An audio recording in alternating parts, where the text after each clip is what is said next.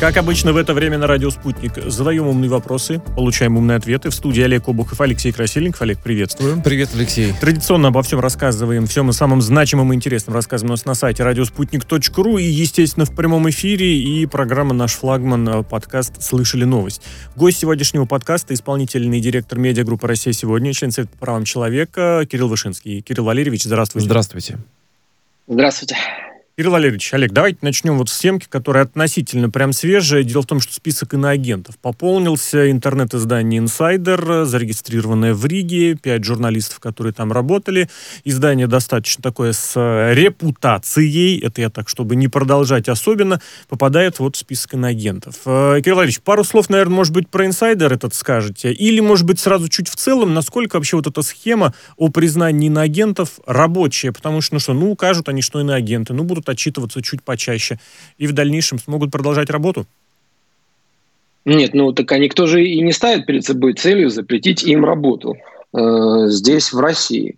Просто э, читатель должен знать, что это э, издание, у которого редактор, который пишет на темы Украины, России и Белоруссии, с редакцией в Риге.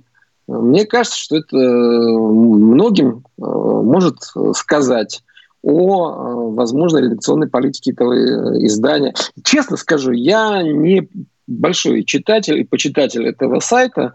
Э, я слышал о его существовании, но ни разу материал его не смотрел. Просто мне кажется, что раз закон есть, значит, он работает по отношению ко всем.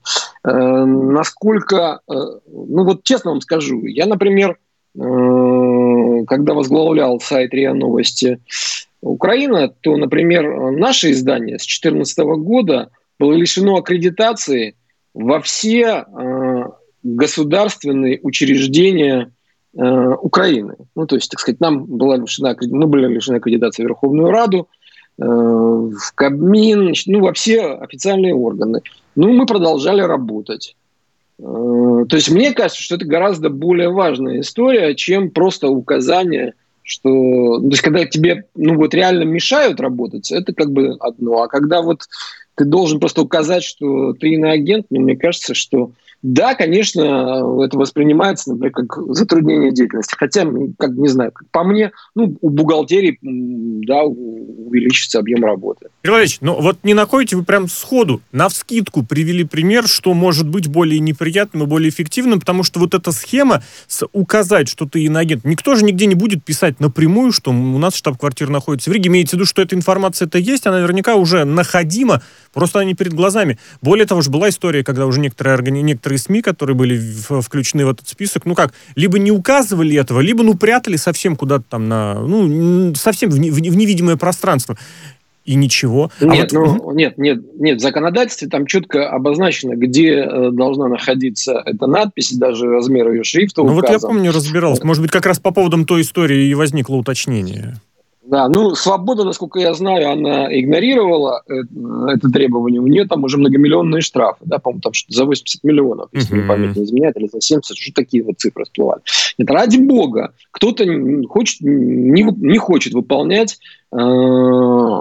требования российских законов. Значит, ну, будет для начала оштрафован как минимум, а там дальше, наверное, есть и другая э, градация. Но мне кажется, что э, упоминание о том, что это иноагент, значит, будет подсказывать читателю, что э, на это издание, значит, его финансируют из иностранных источников. Влияют, не влияют, это пусть каждый там для себя делает mm-hmm. выводы, ну, по крайней мере, будет знать. Ну, как бы читай, но проверяй, да, в том плане. Ну, тут есть как раз ну, такой... в любом случае, в любом случае ты будешь знать, да, понимаете, ну, как бы я в свое время э, листал журнал «Америка», да, страшно красивое, яркое издание. Но я прекрасно понимал, что оно издается, э, финансировалось точно на деньги американских налогоплательщиков, и понятно было, что у него была такая как конкретно пропагандистская функция. Хотя, конечно, я с огромным интересом листал журнал «Америка». Но это вот как раз к разговору о том, что если аудитория есть, аудитория вряд ли вообще куда-нибудь уйдет, там будет все равно, где что указано, а вот человек, который, может, окажется впервые или будет действительно серьезно интересоваться источниками,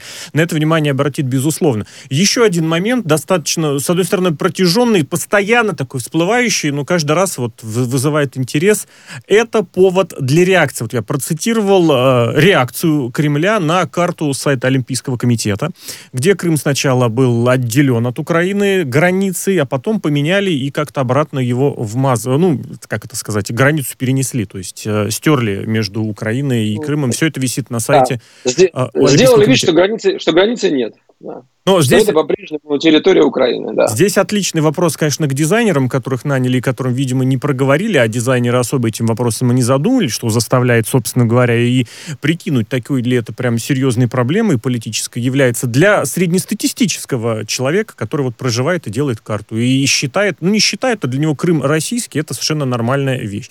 Вот здесь такой вопрос, а, а, Кирилл Ильич, а как полагаете, может быть, уже и России можно быть что-нибудь агрессивное в этом плане? Ну, условно агрессивное. В спорте спорте в том же предпринять. Вы же помните, как на чемпионате Европы и лозунги всякие вносили на украинскую э, форму, и Крым там тоже рисовали как часть Украины. Может быть, вот на сборную России по футболу тоже как-нибудь с Крымом э, э, сделать форму? Ну, просто почему по футболу? Потому что ее как-то так сложилось, что не жалко. Ну и да, тем более, что она, по-моему, не представлена на Олимпиаде. На Олимпиаде, увы, нет. Болели за нее, там можно, молодежка боролась. Можно, любые футболки сейчас одевать на них, потому что они все равно сидят дома, на Олимпиаду не поедут. Нет, ну на Евро, например, а, вот было, и где-нибудь, знаете, там но, сзади, изнутри. Мне, мне, кажется, мне кажется, что эта история, знаете, такая, э, вот такие вот вещи, они, конечно, удел слабых. Я уверен, что вот эта история с границей, значит, она точно была там инициирована какими-то украинскими доброхотами, которые там зашли, посмотрели и устроили скандал. Ну, как это всегда бывает в украинских соцсетях. Uh-huh. Да, и когда есть там группы патриотов, значит, которые то, что-то им не нравится в российской Википедии, значит, что им не нравится на Google, как Google, значит, тоже э, отметил на карте Крым э, России, ну и так далее. Да, там есть вот такая вот бригада, которая всегда э, самый э, важный момент задаст главный вопрос, чей Крым. Да? Для них это вопрос принципиальный, они с ним встают и, и похоже и ложатся спать они с этим вопросом. Э, Песков отреагировал достаточно спокойно и, и четко, что это вопрос реакции – для наших дипломатов и спортивных чиновников. Э, и как бы э, этим легким комментарием, ну, как минимум, э, реакцию Кремля обозначил и тему тут же закрыл. Да? Хотя понятно, что это вещи знаковые, на них нужно реагировать, на них, на них нужно реагировать, собственно говоря, тем, кому это предписано реагировать, то есть угу. медовским работникам и спортивным чиновникам. Э, вот это вот как бы там, повторюсь, э, рисовать карты, писать надписи, что-то делать в ответ, мне кажется, что это, так сказать, ну, удел слабых. Тем более, что э, надо сказать, и это мы точно хорошо знаем, что э, спорт э, и спортивные организации, они стараются максимально дистанцироваться от политики. Ох, стараются. На словах стараются, на деле ну, как-то ну, не получается. Нет, ну, ну смотрите, да, как бы э, давайте вспомним чемпионат, э, чемпионат мира какого? 18 -го года в России? Европа. Европа да, был в этом нет, году. В России, э, чемп, нет, чемпионат Европы, предыдущий чемпионат Европы 2016... А, нет, извините, 12, 12, нет, 12, 12 года год Польша, Польша, Украина. Польша, Польша и Украина, да. Когда нас штрафовали за огромный баннер, э, по-моему, то ли с медведем, то ли с э, каким-то богатырем, который был развернут э, на трибуне и был э, ФИФА и УЕФА оценен как не очень корректный mm-hmm. политически, хотя внешне ничего, так сказать, ну, была демонстрация силы определенной, да, там что-то типа, там, э, если надо, повторим, что-то вот такого. Значит, но тем не менее, были оштрафованы болельщики, была, была оштрафована команда. Я знаю десятки случаев, когда штрафуют стадионы за какую-то политическую символику. Э, ну, по крайней мере, в Украине это очень часто происходило, там штрафовали за, особенно во Львове часто, да и в Киеве, за символику дивизии СС Галичина. И делали это абсолютно правильно, потому что считали, что, так сказать, пропаганда нацизма.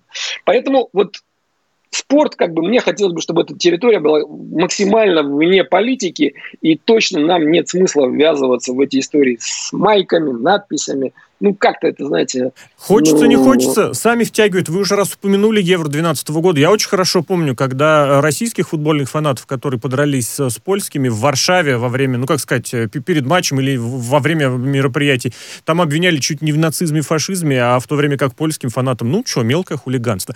В завершении вот этой истории такой маленький вопрос. Он, конечно, глобальный, но вот вкратце. А вот э, раз уж мы возмущаемся по поводу э, реакции, по поводу вот таких вот э, карт и прочего. А российские-то компании, когда все, в конце концов, Крым признают? Когда уже не будут стыдливо отворачиваться и глазки вниз, что, мол, а, это Крым, значит, там все работает по-особенному. Мелким шрифтиком так приписано где-нибудь. Называть не буду. Ну, смотрите, ну, смотрите, значит, я понимаю, о чем вы говорите. Э, есть просто российские компании э, глобальные, да, которые работают не только на российском рынке, но и э, на других рынках. Для них вот эти требования, которые звучат на других рынках, в том числе и вопросы, связанные там с картами и тому подобное, это вопросы денег, вопросы рынков. Значит, ну, в этой ситуации они и выбирают для себя, что для них важнее. Значит, некая демонстрация национального достоинства или деньги. Ну, повторюсь, это их личный выбор. Значит, упрекнуть их в этом, ну, э, с юридической точки зрения не за что. Значит, с моральной, ну, как говорится, у каждого э, Каждый выбирает по себе. Все верно, но вот так это к разговору о том, что предъявлять э, международным организациям или иностранным организациям, в то время как в своей стране все в порядке. В продолжение. Можно Нет, смотрите, сказать... а мы, да, мы, же, мы же можем в такой, мы же можем в такой ситуации всегда голосовать самым э, действенным э, способом. Можем, да. Рублем. Правильно, абсолютно вот правильно. Но это тоже, опять же, вопрос сознательности или выбора удобства или чего-то прочего. Нет, Валерий... смотрите, а я, да, да, да, да, я прошу. считаю, что, что ассоциация потребителей может поднимать эти вопросы. Понимаете, как, может. как бы это вопрос общественного мнения. Это же не наш с вами разговор здесь. Согласен, в студии. согласен. Если мы хотим э, культивировать э, некую, то, что мы называем национальным достоинством, отлично. Но это, такая, это то дерево, которое нужно поливать каждый день. Ильич, нисколько не желая вас прерывать, просто еще один момент любопытный тоже для обсуждения. В ЕСПЧ э, зарегистрирована жалоба России против Украины. Она касается вот тех ситуаций с э, закрытием подачи пресной воды в Крым, с э, ситуацией вообще вокруг э, прав человека в Крыму, на юго-востоке Украины. Вот это, насколько это прецедент на будущее, насколько здесь можно даже дать какого-нибудь конструктивного решения, и вообще, является ли то, что в ЕСПЧ зарегистрировали жалобу, чем-то особенным? Ну, смотрите, э, ну, здесь нет прецедента, потому что ЕСПЧ mm-hmm. рассматривала э, да. несколько э, международных исков, там есть даже, так сказать, как бы целая, ну, там нет палаты отдельной в этом смысле, но есть отдельное направление, да, рассмотрение международных исков. Э, я у себя в телеграм-канале Вышинский КВ, извините за рекламу, значит, э, написал, что э, дело в таких случаях э, рассматривается не быстро. Значит, ну, например, э, вот только недавно э, был принят к рассмотрению иск Армении по ситуации с Нагорным Карабахом. Да? Мы-то уже э, забыли, э, вот точные даты конфликта вряд ли сейчас кто-то назовет, значит, а ЕСПЧ только сейчас, пройдя процедуру сверки документов, значит, э, правильно заполненных таблиц, форм и так далее, только сейчас принял к рассмотрению. Э, я, например, у себя в телеграм-канале написал, что дело э, Кипр против Турции, О, да. история с Северным Кипром с 1974 года, значит, она, рассмотрение по сути длилось 7 лет, с 1994 по 2001 год, а окончательный приговор с вынесением э, конкретных решений по санкциям, в том числе и финансовым, Турция должна э, заплатить Кипру 90 миллионов евро значит, за э, различные нарушения прав человека, собственности и так далее. Это решение было принято только в 2014 году, то есть через 20 лет после принятия к рассмотрению самого иска. То есть нужно понимать, что рассмотрение быстрым не будет. Но, с другой стороны, то, что в А, Россия впервые за свою историю вот, самостоятельного государства, современную, скажем так, новую историю самостоятельного государства за последние 30 лет подала первый межгосударственный, межгосударственную жалобу в ЕСПЧ. Раз. Во-вторых, совершенно, конечно, по знаковой истории, по э, ситуации на Украине, по ущемлению прав наших соотечественников, по ущемлению прав граждан Российской Федерации. Это то, о чем мы, например, э, в Совете по правам человека, в нашей международной комиссии не раз говорили. И ущемление русскоязычных дискриминаций по э, фактору Языков, языка, да? и перекрытие, и перекрытие Северокрымского канала, то есть, по сути, э, создание э, возможности возникновения гуманитарной катастрофы на полуострове. То есть все это лежит за э, рамками государственного, не межгосударственного права, межгосударственных правовых отношений, вообще международного права. И давайте, я прошу прощения. Должна быть ответственность. Давайте перейдем к еще одному моменту, который уже связан непосредственно с деньгами, которые можно посчитать. Которые можно посчитать, э, да. Это касается транзита газа через Украину. Как э, уже часто говорят, э, говорят, собственно говоря, и на Западе, так и в России, что это коммерческая тема, но, тем не менее, очень часто Россия обвиняет в том, что «Северный поток-2» Москва может использовать в качестве инструмента инструмента давления на ту же Украину. Но вот в Кремле разъяснили позицию «Газпрома» по данному вопросу. «Северный поток-2» комментируют многие страны и подвязываются, напоминают там о своей значимости. «Газпром» сказал, что в любом случае Украина будет использоваться как страна-транзитер, и ее газотранспортная система. Но там, да, есть две оговорки. Если это будет экономически выгодно, и если сама по себе газотранспортная система будет э, способна все, способна принять, все да. это принять. Но имеется в виду там технически к состояниям, потому что есть там некоторые моменты, когда говорят уже, что она э, практически начинает разваливаться. А, вот э, эти комментарии «Газпрома» как можно воспринимать, э, насколько они, скажем так, э, насколько они будут услышаны Киевом и успокоит ли это Украину? Ну, они на Украине, конечно, это никого не успокоит, потому что на Украине Сейчас, по сути, такая легкая истерика и паника. Ведь что произошло? Э, то, на кого больше всего рассчитывали в этой истории, как на э, мощный рычаг давления, а именно на Вашингтон, значит, он э, встал в сторону, переложил ответственность на Германию со словами, значит, ну вот эти ребята будут старшими, они должны разобраться. Тот документ, который был заключен между госпожой э, Меркель и Байденом. Да, Меркель и Байден, да, он же предполагает что? Что будут вестись переговоры э, а то, и вплоть до того, что Германия пошлет туда своего спецпредставителя. Нового чиновника что бюджет так... сколько? 3 миллиона или 30 мы высчитывали как раз на днях. Хорошим бюджетом Но... сотрудник будет, я вот к чему. Э, ну, нет, это как бы там уже э, их немецкие дела, да, дела немецких налогоплательщиков. Но просто разговор о чем? О том, что никто до сих пор не... Так вот я, например, понять не могу, да, что такое э, элемент политического давления, вот газопровод. Вот на моей памяти, значит, два раза происходили серьезные конфликты газовые, да. Значит, это 2009 год, и это, по-моему, год э, 2005 значит, э, при Ющенко, э, и второй раз при Ющенко, значит, когда проблему решала Тимошенко, она была премьер-министром второй раз. То есть, да, э, это был серьезный спор из-за того, что отбирает Украина газ или не отбирает Украина газ. Значит, тогда «Газпром» шел на понижение давления, значит, то есть, по сути, так сказать, там прикрывал немного вентиль. Значит, но это был абсолютно такой как бы э, спор хозяйствующих субъектов, да, НАК нефтегаза и «Газпрома». Воруют, не воруют, значит, отбирают, не отбирают, санкционировано, не санкционировано. Все, больше прецедентов, когда поднимался, так сказать, какой-то вот шорох вокруг трубы, я не помню. Да? А вот эта вот история о том, что это политическое оружие, политическое давление, я не понимаю механизма. Вот, э, и никто до сих пор на Украине его не объяснит. Но, Но украинцы воспринимают «Северный поток-2» как раз-таки серьезным э, инструментом давления, потому что как раз-таки тот объем э, газа, который можно поставлять через Украину, там порядка 40 миллиардов кубов, э, э, можно э, его закрыть, этот транзит, и то же самое передавать через «Северный поток-2». Они боятся, что Украину вообще отрежут от, от транзита. Нет, страх, Они так нет, это воспринимают, страх, да. Нет, страх, так нет, подождите, так бы, так бы воспринимал другой, потому что так и будет. Да?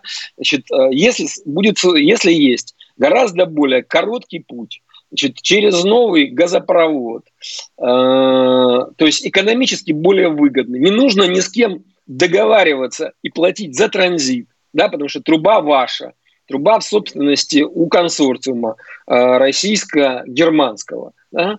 То возникает простой логический вопрос. Зачем платить дважды? Да? То есть зачем мне еще платить кому-то за транзит, если у меня есть гораздо более э, предсказуемый и дешевый путь? Я в страхе, в Киеве. Прекрасно, мы все их прекрасно понимаем. Все, газ не пойдет, то есть не будет денег. Вот что как бы, о чем говорит, э, о чем Украина никогда не говорит, да, значит, э, во всеуслышание. Но что всем ясно и понятно.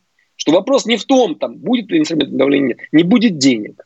Украинский бюджет, который и так трещит по всем швам, и э, уже который год, э, второй или третий, второй, э, ходит Зеленский значит, кругами вокруг МВФ и просит кредит и не получает его, конечно, он в этих деньгах остро нуждается. Там, значит, говорят, называют разные суммы, от 3 до 5 миллиардов. Но, скорее всего, значит, Миллер ответил очень э, четко и ясно. Если будет экономически выгодно, и самое главное, технически безопасно и гарантированно, то есть ровно две вещи, которые я сейчас сказал. Да? Ну, вот я здесь если вас поправлю, что об, этом, что об этом не а, только а Миллер говорил, Кириллович, прошу прощения, об этом говорит Владимир Путин уже на протяжении долгих лет, что если все взаимовыгодно, если все в состоянии, будем, э, естественно, транзит продолжать. Другое дело, что к этому никто не прислушивается.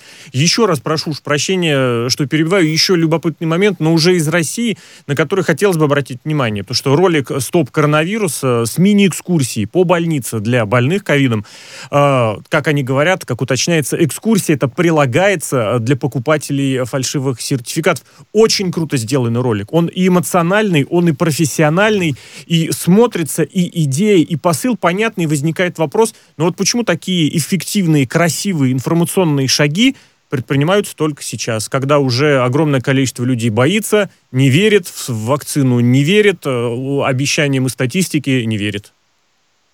Ну, смотрите, э, на пачке с сигаретами тоже не сразу Э, начали наклеивать э, фотографии легких mm-hmm. курильщиков. Э, то есть понятно, что, наверное, пытались уговорить. Долгое время считал, что достаточно одной написи «курение опасно для вашего здоровья». Но вот когда начали показывать, чем опасно, ну то есть ничего, кроме страха, не может так эффективно повлиять на человека никакие уговоры, убеждения и так далее. То есть страх в этом смысле это то, что заложено ну, в нашем подсознании. Да? Значит, страх смерти по Фрейду, э, ну, эрос и тонатос, да, то есть... Э, ну, там, там, кстати, в ролике есть рода. такое, вот этот коридор да. может для вас стать последним, и свет так выключается, ну, коридор это, понятно, ну, куда это, ведет. Ну, это, ну, это, апелля... это прямая апелляция к подсознанию, да, к тому глубинному, что в нас. Э, мне кажется, да, я с вами согласен, это нужно было нужно было две вещи делать быстрее. Первое, вводить какие-то обязательные вещи, например, обязательную вакцинацию.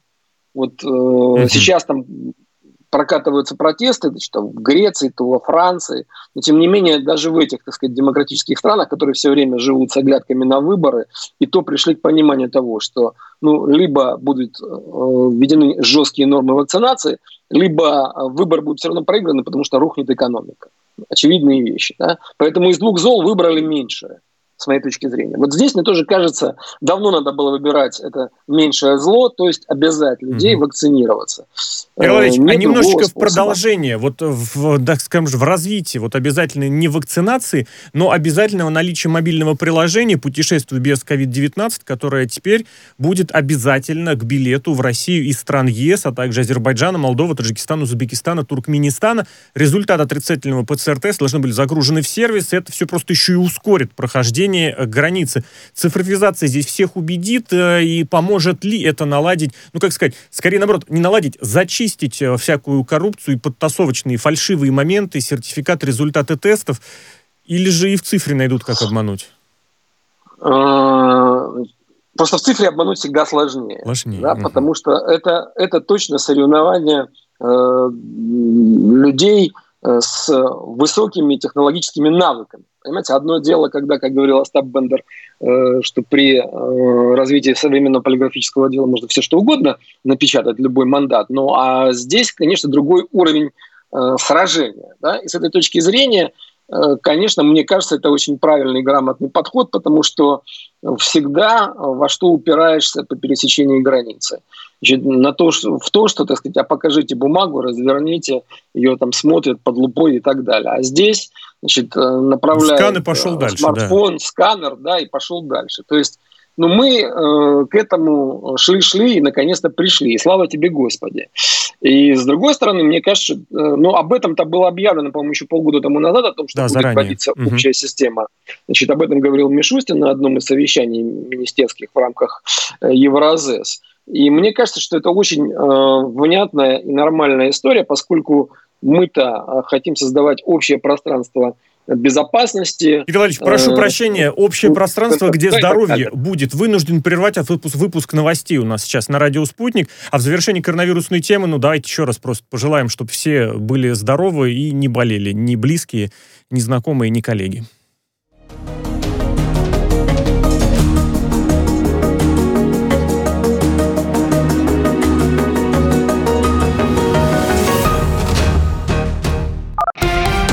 Радио «Спутник». Новости. Здравствуйте, в студии Михаил Васильев. Российская жалоба зарегистрирована в Европейском суде по правам э, человека. Накануне Москва подала первую в своей истории межгосударственную жалобу в ЕСПЧ. Россия обвиняет Украину в нарушении Конвенции Совета Европы Жалоба касается событий, последовавших за насильственной сменой власти на Украине в феврале 2014 года. Заявление о санкциях по «Северному потоку-2» — это своеобразный ритуальный танец европейских и американских политиков, чтобы признать факт того, что проект состоялся, считает Дмитрий Медведев. Москва не боится никаких ограничений Запада и все переживет, подчеркнула зампредседателя Совбеза России. На этой неделе Вашингтон и Берлин опубликовали совместное заявление. В документе сформулирован ряд условий для работы «Северного потока-2».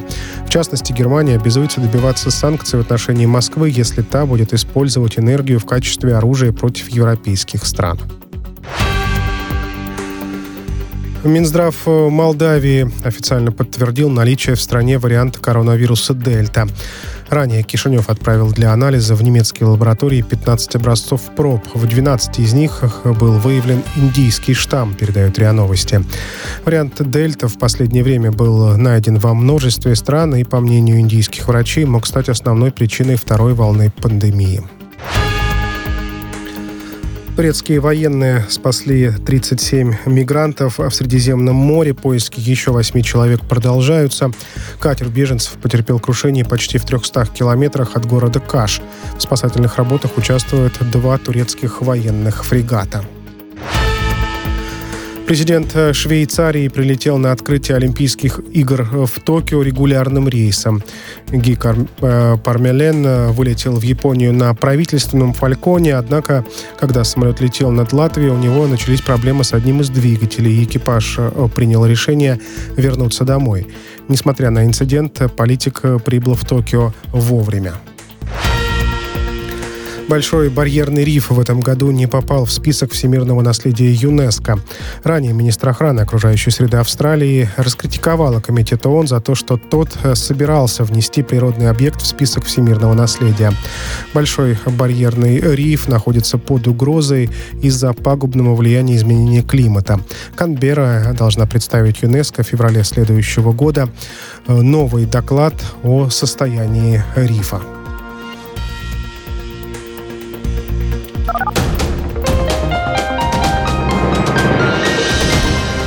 Следующий выпуск новостей на радио «Спутник» через полчаса.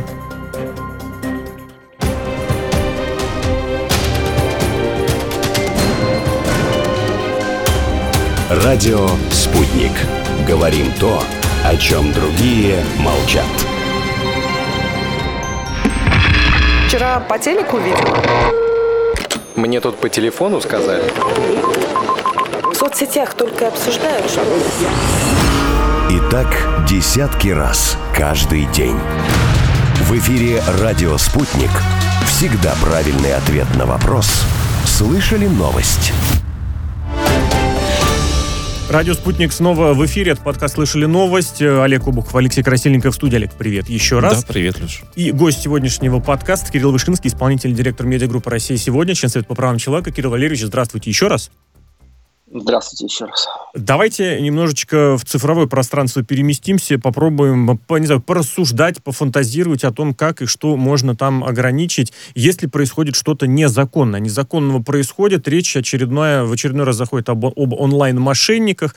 А, спикер Госдумы Слав Володин упомянул, цифру назвал. 150 миллиардов рублей, говорит, похитили онлайн-мошенники за год. Сумма, сравнимая с бюджетом целого региона, и выступает за то, чтобы ужесточить уголовное наказание за мошенничество мошенничество подобное, телефонное и интернет. Здесь это тоже нужно добавить.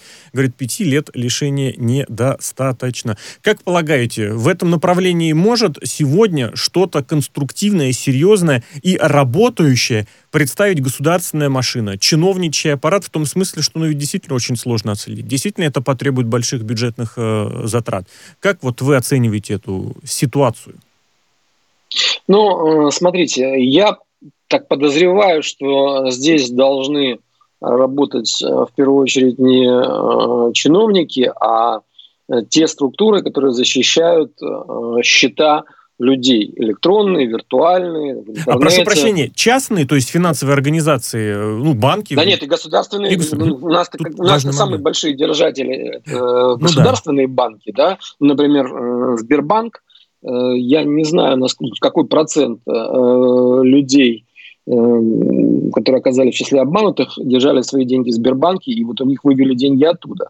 Эм, думаю, ну, по крайней мере, Сбербанк постоянно подчеркивает, что они создают очень эффективную систему борьбы с мошенничеством. Ну и Сбербанком представляются э, чаще вот этих мошенников. Ну да, я вам объясню почему. Это же очевидно. На самом деле, конечно, это преступление, ну, с моей точки зрения, за гранью добра и зла.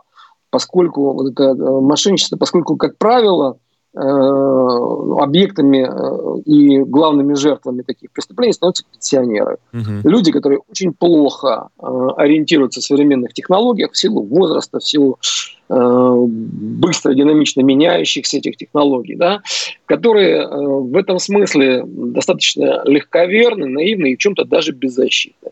Моя мама, например, она до сих пор не умеет отправлять смс, вернее, не умела.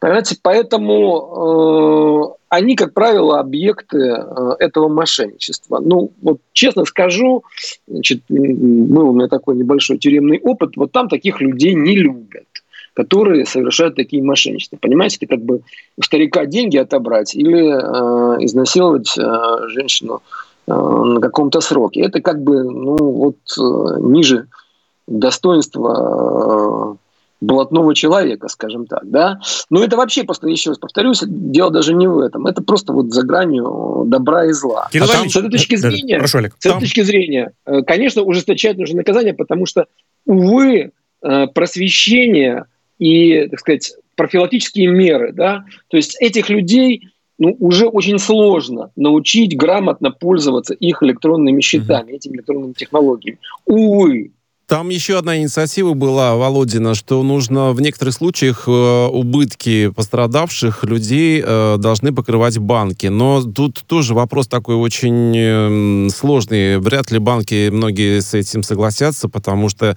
там просто скажут, ну, если человек сам себя э, не обезопасил, да, там не оградил, не исключил какие-то виды мошенничества, почему банки за это должны отвечать? Вот в этом плане... А я объясню. Как... Я объясню, давайте я вам объясню, почему. Значит, потому что очень часто, это тоже, кстати, э, для тех, кто глубоко разбирается в технологиях, значит, у нас есть специальная группа, э, которая в составе Совета по правам человека, которая сейчас занимается цифровизацией и огромным количеством проблем, возникающих с развитием технологий.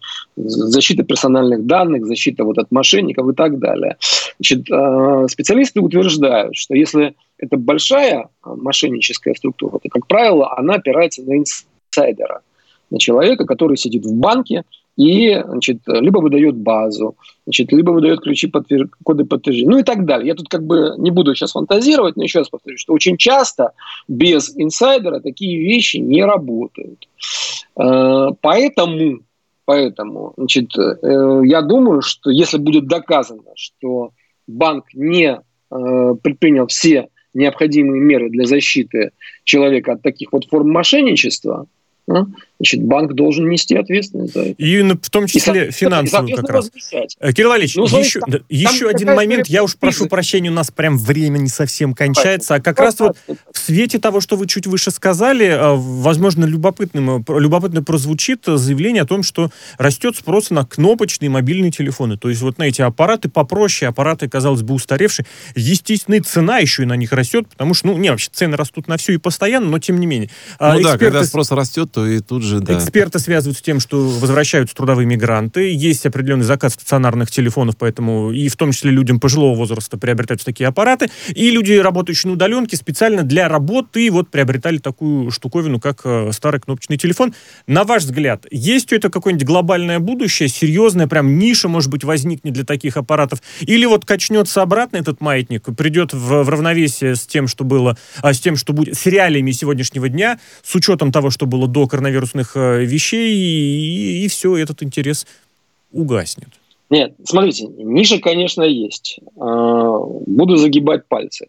Значит, а, действительно, у стариков и пенсионеров так называемые бабушкафоны. Значит, это телефоны с крупной э, надписями на клавиатуре значит, и с минимум функций. Позвонил, значит, вбил первые пять номеров своих близких, ничего больше человеку не нужно. Зачем ему смартфон? Э, спрос на них, естественно, будет. Второе. Э, точно знаю, что у огромного количества высокопоставленных офицеров, э, работников спецслужб да, кнопочные телефоны. Дело даже не в закрытых. Кнопочные телефоны, потому что они, эта связь, условно говоря, эти телефоны менее уязвимы по крайней мере, значит, э, их сложнее значит, там, взломать через интернет и так далее. Да? Хотя телефонная мобильная связь, она, в принципе, ну, это все равно, что вы разговариваете для знающих людей, технически, так сказать, подготовленных и с хорошим доступом, в том числе к инсайдерам в сетях крупных мобильных, это вопрос пяти минут взлом, mm-hmm. получение трафика. Э, но эти люди существуют, эти категории существуют. Э, есть, конечно, еще одна категория, вы будете смеяться. Я, например, в тюрьме тоже практически не видел э, дорогих телефонов, там все пользуются кнопочными телефонами. Mm-hmm. Но это особая, это особая категория людей, тем более, что там это все как бы запрещено, это там запретная история. Вот. Но, в общем, в любом случае, да, есть целые ниши которых, как выяснилось, им не нужны э, дорогие смартфоны, гораздо эффективнее они э, коммуницируют при помощи этих мобильных телефонов. И не случайно, кстати, одна из крупных фирм, если мне память не изменяет, Nokia, по-моему, свою, ну, правда, не давно, лет пять тому назад, да. перевыпустила знаменитую модель 6120, вот, там, классическую, которую там в 90-е годы носил каждый второй. Возвращается. Ну, Есть такой тоже очень забавный это, это, и, ход, да. и вопрос моды тоже. Кирилл Валерьевич, в завершении тоже не могу вас отпустить от вопроса, без вопроса, нужно ли, можно ли говорить со школьниками о политике. Дело в том, что в Следственном комитете задумались о том, чтобы провести сначала исследование э, по, у, у молодежи, среди молодежи, среди подростков, среди школьников относительно того, почему кто как ходит на митинги, на акции протеста. В соответствии с этими результатами будет разработаны рекомендации, вот я прям процитирую, по убеждению в отказе от этих самых акций протеста и митинга. Как полагаете, нужно это централизованно проводить, какого-то специального сотрудника в школу назначать, потому что, ну вот есть, допустим, класс, вот, не знаю, у, у, у, моей, у моего ребенка, три человека, да, вдруг все такие идейные где-то нахватались, три-четырем человекам интересна движуха, а всем остальным интереснее все еще поиграть, побегать, погулять, э, вот такие вещи. А так будут вроде бы знать все. Ну, как минимум. Я знать. считаю, что да, нужно. Э, ну, смотрите, как бы я вспоминаю свое детство, э, прекрасное советское. Я помню встречи с участковым, который приходил, или там с работниками детской комнаты милиции, которые приходили и рассказывали, да, значит, э, за что можно быть наказанным, uh-huh. да, за какие действия, и о чем стоит там 28 раз подумать, прежде чем на это пуститься. Еще раз повторюсь, конечно, нужно и важно, потому что вот э, зимний опыт, да, значит, огромное количество моих знакомых э, женского пола были просто в шоке. Значит, перед вот этими всеми историями с митингами за Навального, январскими, февральскими, когда просто в одночасье э, э, их дети значит, приходили, засыпали их вопросами кто, что, идти, не идти, и это просто было вот э, взрыв, да. Мы помним эту историю с ТикТоком, который ну, заполонили да. ролики. Э, детьми людьми без серьезного социального опыта очень легко манипулировать. Поэтому, конечно, в этой среде должна вестись профилактическая работа в отношении алкоголя, наркотиков, вредных привычек, в том числе и участие в крупных акциях. Да, во-первых, а, вопросы безопасности, потому что это большое скопление людей, людей разных, нужно уметь себя вести, особенно несовершеннолетним, ну вообще маленьким, э, как, скажем так, невысокому человеку, да, маленькому человеку нужно себя вести, уметь вести толпе, в толпе. Абсолютно точно. Раз. Второе, нужно понимать вообще, от чего туда пошел. Если по приколу, да, значит, то нужно осознавать, что за это может наступить ответственность, потому что митинг не санкционирован. А ребенок мог об этом вообще не знать. А он вообще-то должен спросить, если его зовут куда-то, или, по крайней мере, поинтересоваться. Угу. То есть это такая обыденное, ну, просто расширение поля социального опыта. И, повторюсь, поскольку это ребенок, у него этого социального опыта нет, то взрослые должны ему рассказать. Если это будут взрослые в погонах, это будет еще более убедительно. Кирилл Валерьевич, вам спасибо огромнейшее за содержательную беседу, за интересные мнения. Кирилл Вышинский, исполнительный директор медиагруппы «Россия сегодня», член Совета по правам человека, гость сегодняшнего подкаста «Слышали новость». Ну а у микрофона в студии Олег Кубухов, Алексей Красильников. Олег, благодарю. Взаимно.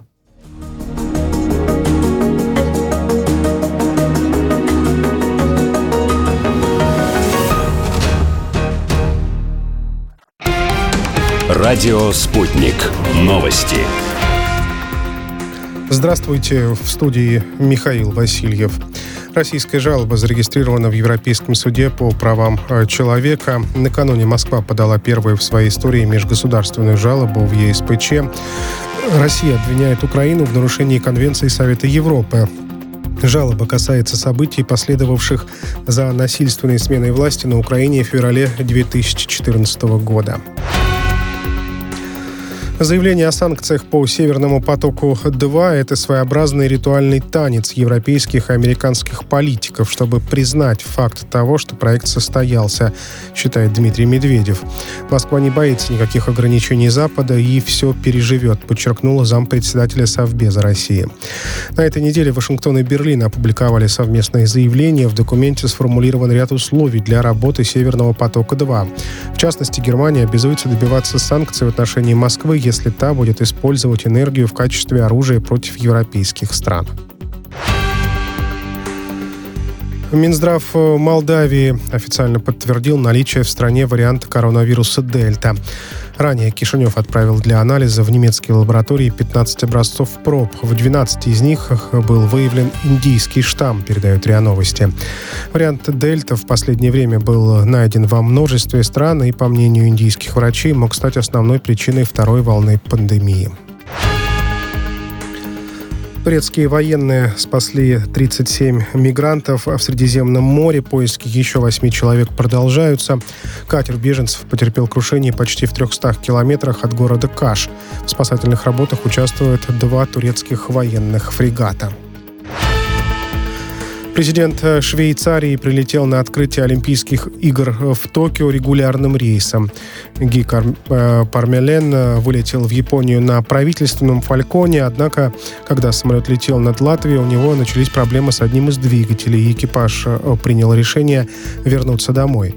Несмотря на инцидент, политик прибыл в Токио вовремя. Большой барьерный риф в этом году не попал в список всемирного наследия ЮНЕСКО. Ранее министр охраны окружающей среды Австралии раскритиковала комитет ООН за то, что тот э, собирался внести природный объект в список всемирного наследия. Большой барьерный риф находится под угрозой из-за пагубного влияния изменения климата. Канберра должна представить ЮНЕСКО в феврале следующего года э, новый доклад о состоянии рифа.